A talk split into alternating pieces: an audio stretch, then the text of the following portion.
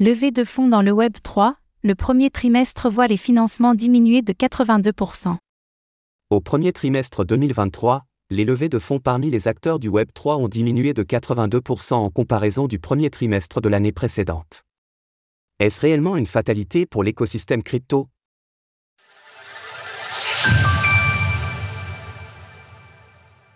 Le Web 3 voit les levées de fonds devenir plus rares ces derniers mois. Malgré le regain de vigueur du marché en ce début d'année, nous sommes très loin de l'effervescence qu'a pu connaître l'écosystème en plein bull run. Cela peut notamment s'observer du côté des levées de fonds par les différents acteurs Web 3 qui ont tout bonnement diminué de 82% entre le premier trimestre 2022 et celui de cette année. C'est en tout cas ce que l'on peut souligner en se rapportant aux données de Crunchbase, avec un total de 1,9 milliard de dollars contre 10,6 milliards. Total des levées de fonds par trimestre dans le Web 3. Pour remettre les éléments dans leur contexte, si le marché avait déjà commencé à chuter au début de 2022, le pessimiste était encore très loin d'être à son paroxysme, et nous assistions encore à d'impressionnants tours de table comme les 400 millions de dollars de FTX par exemple. En fait, cette fuite des fonds d'investissement a réellement pris de l'ampleur après le crash de Terra, Luna, avec une diminution de moitié de ses financements entre le premier et deuxième trimestre.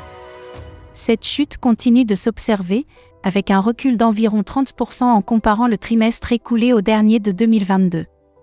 Est-ce une fatalité? Dans son rapport d'étude, Crunchbase ne note pas seulement une baisse des montants investis, mais aussi une baisse de la quantité de levée de fonds. De ce fait, le premier trimestre 2022 a recensé plus de 500 transactions contre 333 sur celui de cette année.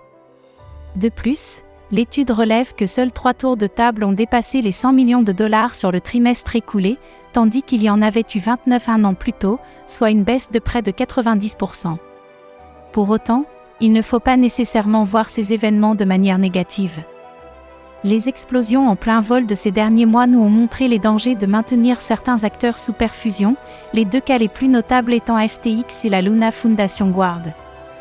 Dans un climat aussi difficile, les acteurs qui construisent aujourd'hui ont ainsi l'obligation d'établir des bases plus solides s'ils veulent traverser le bear market dans de bonnes conditions, ce qui tend naturellement à donner l'avantage aux projets sérieux.